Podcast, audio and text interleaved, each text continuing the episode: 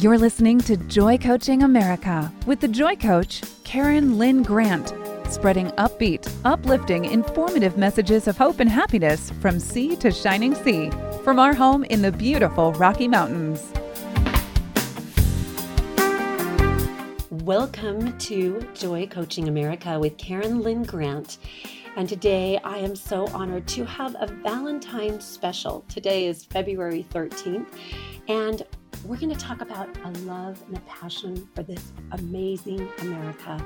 And today, who better can share with us her passion, her love for this country, and the promises of the Constitution than Pamela Openshaw, who is here with me today. And Pamela, I just want to have you. She's the author of a beautiful program. She's got a wonderful website called promisesoftheconstitution.com. So I want to give that out. We'll be giving that out periodically during this show so that all of you can make sure that you go to the website. She's created a wonderful homeschooling program, a beautiful way to study the Constitution. And I just want to ask you, Pam, if you can share with us what instilled this passion and this love for this country that prompted you and inspired you to write the materials that you have written so that parents and grandparents can teach our children and our grandchildren this love of America. Thank you for the opportunity to do that. I think my love of the country goes back very deep into my childhood. Actually, probably back to about the time that I was born. Um, I was born during World War II. Um, my father had wanted to go into pilot training, and my mother had said no, emphatically not. But daddy wanted to go, and mother finally relented. And so when she was pregnant with me, daddy went into pilot training. And um, after I was born, daddy went AWOL and came back from California to Phoenix, Arizona, where I was born. And walked into the hospital unannounced and unexpected.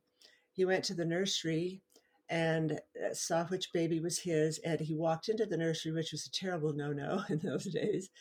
And the nurses got all excited. You, you can get out of here. You're not supposed to be in here. And he said, No, I'm going off to war. I came to see my baby daughter. This may be the only chance I ever have to see her, and I want to hold my daughter. And so Daddy held me for a little while, and then he went into the hospital room where my mother was. And they had a very tearful reunion, not very long, just an hour or two. My dad believed that he would die during the war. Mm. And so he told my mom to give away all of his things because he would never be back. And that would have been a very difficult thing for my mother to hear because mm. I had an older brother that was just almost exactly two years older than I was. And uh, mother was not receiving any pay for daddy, and so she had gone to work as a bank teller while daddy had gone into his training. And then she had developed Bell's palsy, and she had been fired from her job at the bank. And she had no way to provide for my older brother. This was prior to my birth. And so she um, moved into the living room of her little apartment and rented out the two bedrooms to individuals living in the area. And that's what my mother lived on. So it's very difficult for her. And now she had two babies. And my dad was telling her that he didn't believe that he would come home. He did come home and fathered five more sons. Wow. so I am one of seven children and the only girl uh, in my family. But my um, my belief in and my love of the country extended to my husband's career because Bob went into the Air Force and served as an electric warfare officer. And um, when I was pregnant with our third child, Bob was um, called to go um, to Southeast Asia. He was going to be flying in an airplane known as an EB 66, meaning that he would be doing electronic work. And he was going to be flying over Vietnam. And in, in an unarmed vehicle, and that made me very nervous. I was two months away from the birth of our, of our third child.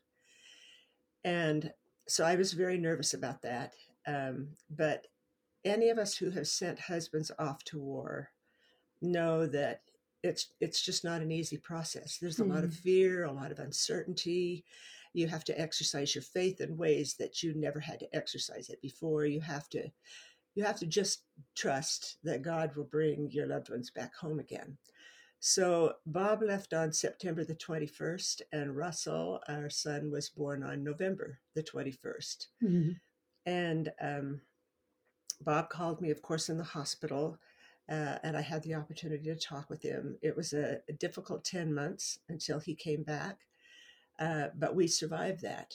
But the interesting part of this process is I've shown you war in two generations of my family when I was a baby, and um, then again when Russell was a baby. But Russell himself became involved in a war because Russell was in the World Trade Center on 9 11. Oh. He had been in uh, the upper part of Building 1 the week before the attack on 9 11 but he was his his he was becoming a financial advisor and his class was divided into halves and his half of the class had been in building one the week before and was in building three on the week that the attack happened so much of his class many of his classmates were destroyed of course because of the mm. attack uh, russell saw the airplane fly into the tower it was a devastating experience for him. Um, he survived it, but it had quite an impact on him. So, mm-hmm. you see, we have had three generations now of wartime experiences that wrench wrench you clear to your heart. Oh, so those are all things that have helped feed into my love of the country. But I think a lot of the the love and the passion that I feel toward my country, eh, the love for my country, um, has come since I began to study the Constitution. And that began just 12 years ago. Uh, Bob and I returned from an, an LDS mission to Milan, Italy. And so in Italy, you know, you, it's a socialist country. And so we had a lot of experience with socialism. We saw, it was so interesting, we saw the hopelessness of the people. When you don't have your freedoms, when when hmm. the things that you want to do, for the things that your heart drives you to do, the things that make you comfortable, are things that are just no longer acceptable and no longer desirable. And when this, the whole feeling of socialism is is uh, promote the group, not promote the individual. And we saw that it was so clear among the mm. people. We just we could feel we could feel this. Um, it was kind of a downtrodden feeling among the people. And so we spent that year and a half. We came back to the United States in 2009. Um, the politics had changed, and we were concerned about some of the things we saw. So Bob and I signed up for a 16 week course to study the Constitution, and I just came alive during that experience. Um, Especially um, after having the contrast yes. of what you just seen. What was the name of your course? The course you went um, to? It was a course taught by the Thomas Jefferson Center for Constitutional Studies. Um, and I don't remember the name of the course, and I don't know whether it's being taught today. But it was a we spent a lot of time. We spent a total of forty hours studying. But it it's like it's like my soul just hungered for the things that I was hearing. Mm. I was hearing about our founding fathers and I was hearing about the enemies to the Constitution and people who had stepped in and tried to undermine it. And I was learning how the principles of the Constitution work together. I was learning about the balance of power that was structured into the mm-hmm. Constitution. Mm-hmm. And I saw the beauty of that. My heart just responded to that. I saw the beauty of that. And I heard for the first time, and this took me so much by surprise, I learned that God was very invested in good government. And I'd really never spent any time thinking about that before, but I just, I began to see the whole thing coming together. And it was just a beauty and a joy for me. So I began teaching for that organization. And I became a founding member of a national roundtable for the Thomas Jefferson Center for Constitutional Studies and um, did that for three years. Can and I ask how old were you when when that twelve you know when that happened because i think this is so encouraging for people to know that you know we can get to our 40s and our 50s and develop a whole new interest a whole oh, new yes. passion life is not over uh, yes. uh, so how old were you at that time uh, well i would have been 65 so at, at 65 time. you mm-hmm. found your new I purpose calling it, and mission it was like the world just kind of opened up for me. All of the years of my life, I had had this feeling trickling around in the back of my head. I want to do something that matters. It's not that I wasn't excited about my family because that was my highest priority by far. Um, we had eight children, and it was a very involved process raising those eight children with my husband as a military officer, and we ended up living in some places where I won't go into all that, but there was just some real challenges. But I just had had this drive inside of me that that there was something that I could do. And then I found this topic of the Constitution, and I went, "Yes, this is something I can invest myself in." Beautiful. So I, I began teaching for that organization, and then I had a next door neighbor who was a radio talk show host, and uh, she was a delight. She's passed away since then, but she was dear to me.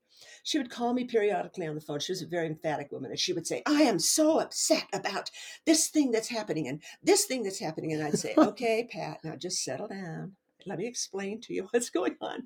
So I'd explain it to her, and when I, we would conclude, she would say, well, "You have such a good ability to express yourself. I think, yeah, I think you should be doing something to get the message out." And I would think, "Yeah, yeah, yeah," and I'd brush the whole thing off. Well, she called me one day and she said, "I have a newspaper um, that sponsors that, that we that is one of our sponsors for our program, and I think you should write a column for them." So she challenged me to begin writing columns. So I spent a week writing these columns and had an absolutely wonderful time. And it was Friday night and Friday evening, and I had just finished writing. I'd written five columns that week on we you know what? We're going to come right back. Oh, we want to hear this. We have to break just for a minute and the suspense is going to be con- continuing. We'll be right back with pamela openshaw as she continues to share the message of what inspired her to write promises of the constitution. We'll be right back after this break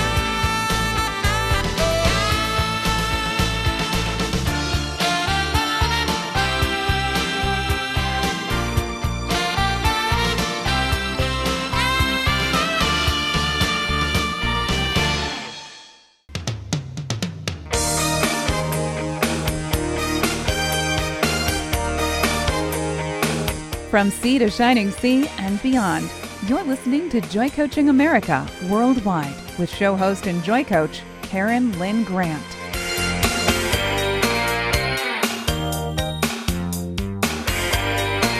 This is Karen Lynn Grant with Joy Coaching America, and I am so honored today to be interviewing Pamela Romney Openshaw, the author of Promises of the Constitution.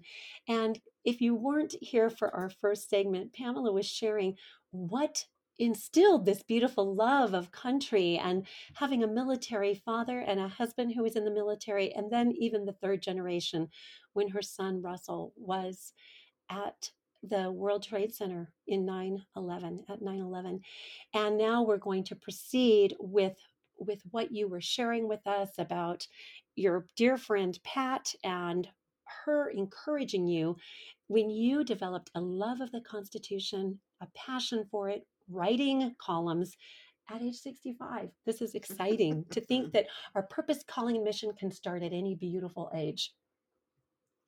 I am actually very convinced that individuals in the latter part of their lives can develop this new interest and can blossom forward with that and can make a real difference. At the time in life that we're at right now, Bob and I, our children are certainly all grown and gone from home. We have the time and the energy, but we also have a, a deeper love, a love of the Mhm. country, but more a, a respect for ourselves and for the things that we can do and, and a belief that we really can contribute Yes. something. So that's been beautiful. Well, so I was telling the story of how I came to write my books and the things that really And the columns, the uh, columns in the and the columns. So my friend Pat had put me on her radio show several times. She had decided that I had a really good ability to describe the Constitution and the like. She challenged me to write some sample columns for a little newspaper that was sponsoring uh, one of the sponsors for her radio program. So I had written five of them one week. I had never written anything professionally. I'd written letters to my children. That was it Oh, wow. and um, I'd I'd written these five columns, and I'd absolutely loved it. She said, "Keep them to 500 words. So, you know, that's what the requirement is for the paper." And so it was Friday evening after I'd written these columns, and I was standing in my kitchen making soup, and I had what can only be described um, accurately as a spiritual experience there, and I felt a strong prompting that I needed to write a book about the Constitution. But I was given some very specific instructions about how I was to do that. I was told that I was to write those increments in one, in 500 to 550 words to, that I was to keep that information small and compact, and that everything I did in that book was to be organized around that format. And the concept that I was given to understand was that I was to make the information extremely usable, but short, so that individuals who wanted to know about the Constitution could come to my book and could get completely accurate information but they could get it in small enough doses that it didn't take a lot of time and small enough doses so they could think about it during the day and so they could really process the information. So I finished writing the book and I went to my office and I stayed there for nine months while Bob ran our household and everything about our household. And I wrote a book with uh, the first edition had 129 of those short, we called them vignettes. Uh, the second edition has 132 of those, and they are every one of them right around 550 mm. words. And it was interesting as I wrote the book that not only was I inspired to know the format to write this book, but but I saw in my mind a woman that I was writing the book to. She was a mother who wanted very much to understand the Constitution, but was very busy. Um, she had five children and she just kind of became a presence to me as I wrote the book. It was really How interesting. Amazing. I wrote it so that she could understand it. I, I wrote it so that it would make sense to a woman who was in that situation. I've not met this woman. I don't know who she is. She may be just a figment of my imagination, but she was the one that I wrote to. So mm-hmm. I poured everything that I had into my book. Um, I talked about the principles that in that are involved in the Constitution and in freedom. In this in this love of freedom that grows in your heart, what are the principles that that, that freedom is based on? And then I began with the history involved in bringing about the Constitution of the United States. And so I talked about the Revolutionary War, but I presented mm. that information from the perspective of the miracles that happened during the Revolutionary War. Most people are not aware that the Revolutionary War was filled with miracles that brought about the success of George Washington, even though it was a, a major sacrifice for the entire country. Um, I wrote about the Constitutional Convention. I wrote about the ratification process. And then I explained the entire Constitution, but again, breaking it down into one and a half page increments so hmm. that it's easy to understand. And then I got to that point with the book, and I didn't know where to go from there because I had I had been given this uh, inspiration about what to do, but I didn't know how to finish the book. Mm-hmm. So I had to stop, spend, I, I took about a week off and I had to spend some time really sorting through and thinking through. And I came to the conclusion that I had to conclude the book by explaining the forces that were working to destroy the Constitution wow, because there are very powerful forces working to eliminate the liberties and the freedoms mm-hmm. that we have as individuals. So I, I, did some research on that and uh, uh, concluded the book by explaining that enemy. And then I still didn't feel like the book was complete. So I needed to, to I was ready to, to, I was working with an editor. We were working, but I just wasn't done yet.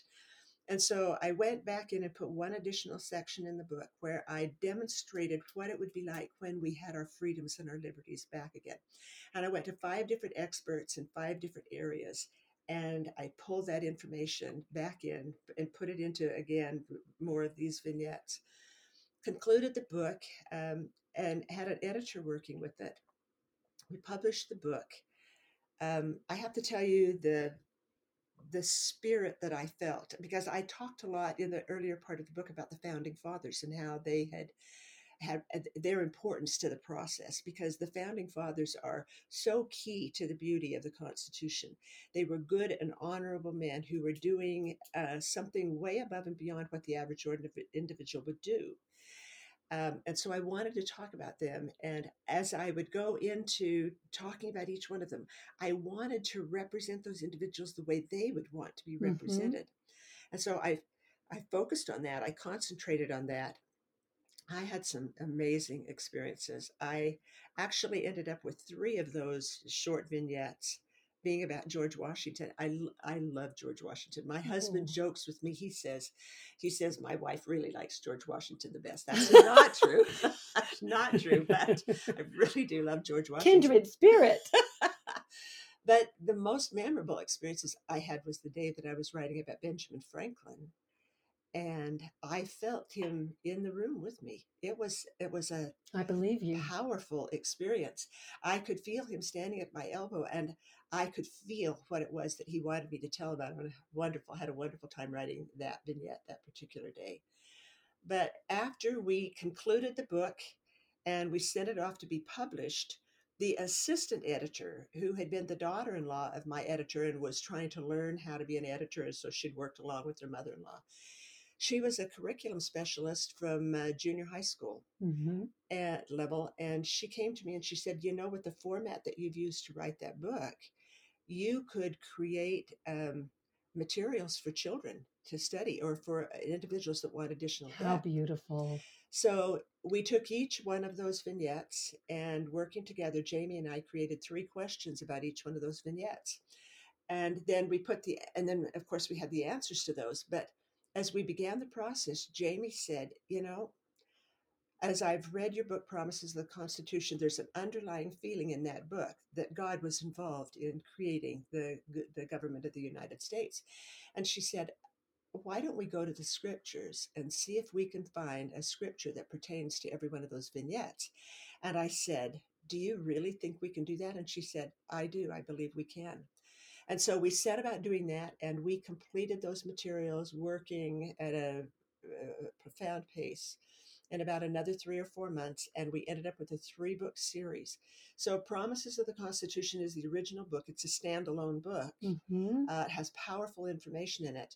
But then there are two additional books. There's the workbook with the three questions and Oh, I love the it. scripture. I love it. And then there's another book that has the answers with the, the scripture also duplicated and a lot of additional discussion questions. So it creates a whole program, not just not just promises of the Constitution and the questions that you ask about that and the scripture, but additional questions like well, if this is true, then what do you think if we extend that principle into this situation? Or Get what do people you to think- think. yeah, Get what do you think the think. scripture has to do with this?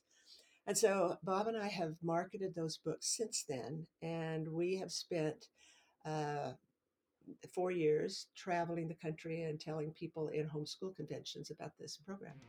This is so exciting. and I am so grateful. And I will tell you why in a few minutes when we come back from the station break from interviewing Pamela Romney Openshaw and her passion for promises of the Constitution.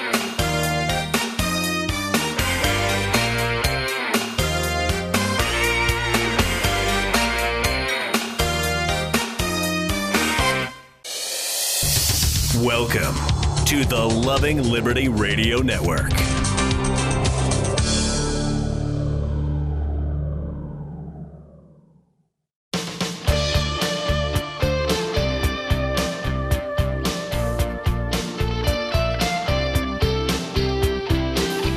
Welcome back to Joy Coaching America, raising the world's vibration to love, joy, and peace, one happy listener at a time. This is Karen Lynn Grant with Joy Coaching America, and today I feel so honored to be doing our Valentine's program with Pamela Romney Openshaw, who has written a beautiful book. And I, her husband just passed the book to me so I could just look at this and hold it in my hands. Promises of the Constitution, yesterday, today, and tomorrow excuse me, yesterday, today, tomorrow. You can order this book and the packages that Pamela offers online at by going to her website www.promisesoftheconstitution. And we're so grateful to have you here today. And as you have been sharing your heart and your passion with us, Pamela, I have to say that it's brought back memories of my patriot father. Oh. And my father was in the Navy. I remember uh, my mother joined the John Birch Society, and she had meetings in her home, Mm. weekly meetings where people would come to our home. I was just a little girl, and I would sit in the hallway and listen to these meetings. And so, even though I didn't understand exactly what they were talking about or sharing, I remember feeling the passion and feeling the fervor. And I feel that this infused into my being a love for America through my patriot parents and a similar experience with my dad not being there at the birth uh, my mother's birth of me and my mother praying that her contractions would stop until they could fly my dad in from the aircraft carrier and he walked in the door and the contractions started. So oh i love these stories of these great men and the great women. You mentioned and it sure gave me something to think about you mentioned the wives of these men that go out into the service of our country and the things that they must feel as they're making these huge sacrifices of their husbands and the fathers of their children to go and fight the wars and fight the battles. Well, right now we're going to continue sharing and we're going to have you back for part two we're going to have you share some of these great stories of the revolutionary war and i wanted to share with you that my great great grandfather was a colonel in the Revolutionary War. Oh, awesome. And his name was Colonel Aaron Rowley, R O W L E Y. And he had three sons who also fought in the Civil War, and they were musicians. And Heman Rowley, Aaron Rowley, and Marshall Rowley walked out onto the battlefield without weapons with a fife, a drum, and a bugle. And I found this out while I was researching my, my maiden name, which is Rowley, at the LDS Genealogical Library. I had heard, I had, I had seen his, uh, you know, those beautiful things that are on their shoulders. There, yeah. yes, thank you. I had seen Colonel Aaron Rowley's epaulet, and it was it was given and gifted to my sister when my father died. But I cannot wait to hear your stories of the Revolutionary War and the miracles that occurred. I, I'm sitting here with tingles just surging through my being because I feel like this is my time to study and to hear about these miracles. And you're going to be discussing in our fourth segment the sacrifices mm-hmm. that our great ancestors made for this amazing country and what we can do to step up to our purpose, calling, and mission. So we'll be discussing that. But I want you to take it away right now, Pam, and just begin sharing again. You've been doing a beautiful job with sharing about your book, Promises of the Constitution Yesterday, Today, Tomorrow so writing this book was one of the great experiences of my life. I believe I learned more about myself during the process of writing the book than I would have ever believed. I, I certainly didn't write a book intending to get to know Pamela, but uh, but I had that experience. Uh, j- just to share one amusing little insight, I discovered there were some words I can't spell. I discovered there were words I'd been misspelling my entire life, and I and uh, Word Perfect would tell me that I typed oh. the word in. Uh, so that was uh, an interesting experience in self introspection there. But uh, but as I as I studied about the Constitution and as I wrote um, this book, Promises of the Constitution, which has been such a joy in my life, I learned to love the Constitution in ways that I would never have have expected that I would do. I had been taking classes and had been a member of a national roundtable studying the Constitution, and I had learned so many things. And as I would sit in those classes and uh, the instructor would give us the information, I would feel my heart begin to burn in ways that that had great spiritual meaning to me. I I I I saw that this document was a beautiful gift to the people of the United States of America, and my appreciation and my respect and love for the document grew. But then as I began writing about it, I had to go deep into my heart. I had to check my facts and make sure that everything was accurate. I had to be sure that what I was communicating was appropriate, not just in the words that were said, but in the spirit in which the words were written. Mm-hmm. And it, it was a powerful experience. I, I, I just feel that it changed me and it changed who I was. But I I want to talk just a little bit. I mean, this is the day before Valentine's Day, but so we're talking about love this this week. Mm-hmm. But but I developed a love for the Constitution that I can't express. I began to understand how the different principles of the Constitution fit together. I understood how the topic of power was balanced and managed through the Constitution of the United States. And the more I've studied the Constitution, and I've done that intensely now over the last 12 years, the more I've come to understand that the real crux of everything that you're doing in government is that you are balancing power. You are you are keeping power under control. You are insisting that power will be used in ways that are appropriate to the people rather than ways that oppress and tyrannize the people. And it, but it's not just a process of managing the power. It needs to be done through a spirit of goodness and kindness that is in you, the individual, and that is in the country as a whole. If you bring that that proper spirit of love and respect into the process, and then you appropriately balance the power and the responsibilities, you can create a government that is simply profound. Ancient Israel was given the opportunity to do that, standing at the foot of Mount Sinai after they had left um, Egypt because they had been under Egyptian rule for 430 years. So God gave them the law of Moses. It was a system of commandments, which are your religious principles. The statutes were the civil principles. And then the judgments, which are the rewards and the punishments for uh, doing properly or improperly by the law. So ancient Israel functioned under those those characteristics. And under the Constitution of the United States, we do the same thing because our founding fathers used the Bible as their major source of information to create their their uh, governing system and as their inspiration for that whole process. They were literally using these principles that balance power. So what we did in the Constitution of the United States was our founding fathers acknowledged the fact that power has to be divided among different groups of, of um, different entities within the government. And so they took this huge, immense thing called power that could be so good or so bad, depending on how it's used. And they divided it into pieces. The opportunity to create legislation was given to the legislature the opportunity to ratify that and then put it into action was given to the president. And the opportunity to validate that and make sure that it stayed true to our principles was given to the Supreme Court. And so n- none of them had this power. You see how you've taken power and you've divided it up and checks and balances. Yes, those are those beautiful, beautiful checks and balances. But not only did they divide it horizontally among those three equal systems of government, but they also divided it vertically. They because power is best when it is kept limited, which is what you've done with dividing the power as I've explained, but also when you keep the power close to you.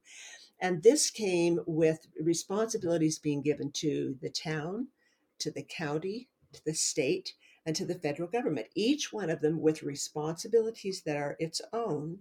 And so if each entity within that governing system works to do only to do the things that it is supposed to do and do them well, but to do only the things that it's designated to do, then you have the power being regulated not just horizontally, but also being uh, controlled and managed vertically. And uh, under that kind of a system, the power will never be misused. This is so exciting and so simply laid out. I think I've understood it better just hearing that amazing little uh, that amazing description and explanation. And I'm wondering, do you teach classes? I don't. I, I oh, you're such a wonderful teacher. well, I love to teach. Um, I I love to do public speaking, and I speak to all kinds of groups. But no, I'm not teaching any classes right now this would be such a beautiful zoom such a beautiful weekly zoom to do your to do your book. You do do podcasts. Tell us about the podcasts that are on your website. Yes on promisestheconstitution.com i've done a series of podcasts. I believe there are 30 of them. And we'll be right back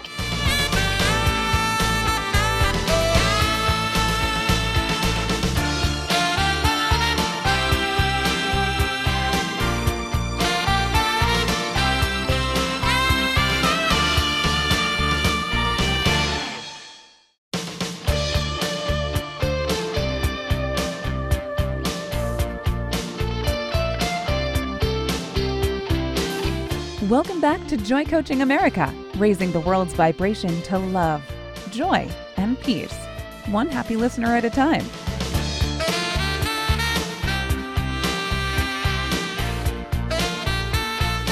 Ladies and gentlemen, I am thrilled for the opportunity today to be interviewing Pamela Romney Openshaw. For those of you who have been listening to this entire program, it has been nothing short of uplifting and inspirational. I'm so grateful to know that we're already planning part two, where Pamela will come back and share stories of the Revolutionary War and the miracles that happened in the personal lives of people who made huge sacrifices. And right now, Pamela, if you could share with us your website and what we will find when we go to your website. Thank you. So, our website is promisesoftheconstitution.com. And we have several videos there that you're welcome to look at, information um, uh, that I think you'll be interested in seeing. Um, and I also have a series of 30 podcasts where I've just basically explained how government works, just basic principles about how government works. As we were discussing before the break, this concept of dividing power is so critical. And several of the podcasts deal with that. So I hope that you will go to the website and listen to those and uh, be benefited from them. Um, if you're interested in our materials, you are welcome, of course, as we've mentioned, to go to the website. We have people that order the materials through Amazon. We've been having a little bit of a problem with Amazon lately. And so you might be better served to um, go to the website and order the materials from the website. Um, and our telephone number is also listed on that website, so you could call us there if you needed to. That's just informational. Um, but I wanted to emphasize the concept of uh, this love that we have for the Constitution as we begin to understand that the Constitution itself came from the scriptures, really, the major source for the, the principles that went into the Constitution comes from uh, the scriptures themselves. And because we are given our agency as individuals, because we are allowed to choose for ourselves, the, the program of the Constitution is that we are to make the decisions. We are to be governed by the principles drafted in government. Therefore, it is our responsibility to help create those. And so we've been given immense blessings. In fact, the Declaration of Independence mentions that. It mentions that it is our God who gives us our inalienable rights but understand that connected to our being given those wonderful rights of freedom of religion, freedom of speech, freedom of assembly, uh, the freedom to petition the government, the right to protect ourselves with our with with weapons to keep us safe, um, the the jury system to protect us, the the laws that are put into place so that we cannot be misused illegally, along with all of those beautiful rights that are given to us in the Constitution and in the first ten amendments to the Constitution, which are known as the Bill of Rights. We also have responsibilities. Along with the agency, we have accountability. We are responsible to do certain things in order to maintain these liberties. Each one of us, every, every single one of us who enjoys the benefits of the Constitution has not only an inalienable right to enjoy that Constitution, but to put into practice their gift or what they can do to help defend, protect, and uphold the Constitution. Yeah, very well stated. Um, it's interesting if you go back to the Revolutionary War at the time the Constitution, well, after the Revolutionary War, when the Constitution was drafted in 1787, the people understood the principles that were in the Constitution.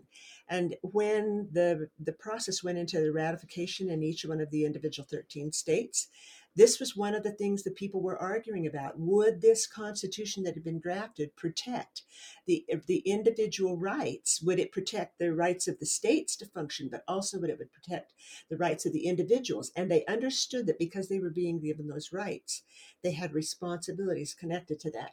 So we so often hear our, our United States government referred to as a democracy. Let me emphatically emphasize to you that we are not a democracy. We are not supposed to be a democracy. A democracy is very easily manipulated and it is unstable. There has never been a democracy democracy throughout the history of the world that has really been stable. We are a constitutional republic. And under that responsibility, we have things that we need to give back to the government in return for the things that are given to us. And so if I could encourage you to to step into that topic and think about it in your own mind, what can I give back in return for what I've been given? This is what really I've learned from studying the Constitution uh, is so important to each one of us. We need to make our voices heard. We need to speak forward to those who have been elected to represent us and let them know whether we approve or disapprove of what they have done. Uh, what's involved in doing that? It means you've got to pay some attention to what's going on in the nation um, and in the state. I want to emphasize to you that our greatest freedoms come through maintaining powerful states. So you want to pay attention to what's going on in the state as well as what's going on in the federal government. But just keep yourself aware of what's been happening in terms of legislation. If you see a piece of legislation that you think is not good at all, please contact your representative. It's easy to get that information uh, by going online and simply requesting it. But find out, communicate with your representative and say, you know, I, I, I have my concerns about that. I really don't think that's going to work very well. Please think that through again, but I want you to hear my impressions on that. And if you hear a, a, one of your representatives at either the state or the federal level does something that you think is really good, that's the time to give them a compliment. That's the time when you send them an email and you say, bravo for what you did on that.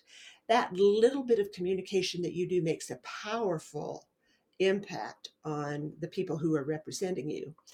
And so I would encourage you to do that, to just be part of the process. I've talked to so many people and I and I asked them, um, so how do you, how do you decide who to vote for? And I've had many people say to me, "Oh, well, while I'm driving to the voting booth, I just look for the number of roadsides on the sign uh, that are pounded into the street and along the lawns, and I vote for the person that has the most signs." And I go, "Oh, oh." And yet I remember the time many years ago when I was very busy and I let myself get suckered into that same kind mm. of thing. So spend some time and research who is who who what what's behind the individuals that are that are running for office and just just take some time and get involved in that. This is a part of the sacrifice that each one of us makes to protect this beautiful gift that has been given to us by God so that we will have our liberties and by the individuals who so participated in this process. So we we sacrifice, we give. You've given to us this beautiful, um, you've put into place the system of government that honors our God given rights. In return for that, we give back to you the attention to know what is happening and to give our suggestions and guidance to those who are going forward. I couldn't appreciate this more. I feel like this is such inspired counsel, and I hope that for all of you who are listening, that your hearts are being touched by the passion of this woman who discovered her gift and her love and her joy in in celebrating the Constitution of the United States really beginning at age 65 and who has spent the last decade of her life writing. I opened this book that her husband put into my hands, and this woman, she said that she'd written love letters to her children, but had never written articles for a newspaper or had written a book before. And now, as you go to her website and you see the books that she's written, the DVDs that she's created, the podcasts that she has alliterated, and and spoken to, the subjects that we can all learn from her. And the beautiful thing about it is if you feel like it's over your head, this has been put into a format where we can understand it even as children ourselves. If we are children in the levels of our understanding, we can go, we can listen to those 30 podcasts, we can read the 500 word essays in her book about each of the subjects that she has covered. And we can turn around and we can teach the next generation because this is part of our responsibility, our divine give back to a beautiful set of forefathers who sacrificed to create a beautiful constitution for each one of us. And yet, how many of us go sailing through life thinking, oh, that was great. They did that for us. There's nothing that we have to do. We can play computer games and go skiing for the rest of our lives without taking some time out to really think about what is my purpose calling and mission. And Pamela, I want to share with you that as I, I shared that my father had come into that San Diego Naval Hospital, walked in just in time, or the, con- the contractions for my mother had started and I was born. When my father died, he was buried in Fort Rosecrans. And uh, I went to the little family celebration of his life down in San Diego. And I was on the island of Coronado, where I was born, where the Naval Hospital was. And I looked out the window at, of the hotel room right as some naval planes took off and did a circular circular rotation over the sky and I watched as they zoomed off and I thought dad we've come full circle Yeah, that's I was born in Coronado in a Navy hospital. You came just in time. I almost missed your celebration of life. I got there a tad late, but I got there just in time to see these little naval planes sweep in a circular motion and to herald my patriarch, patriot father. We have so much to be grateful for and so much to celebrate and to uphold this great nation. We really want to all of us do our part. And so, Pamela, give us some beautiful closing words. We're going to get together again and we're going to have you tell stories, but please give us all some inspiration to go on so that we can go deep and think about what is my gift to give back to this great nation. Oh, thank you for that opportunity. I would like to leave you most with my love of the Constitution and my love of God, and my deep respect and admiration for a Heavenly Father who loves us so much that He has worked to give us peace and prosperity and a government that will work for us. Thank you so much. Go and visit www.promisesoftheconstitution.com. Thank you. This is Karen Lynn Grant with Joy Coaching America, interviewing Pamela Romney Openshaw the day before Valentine's Day.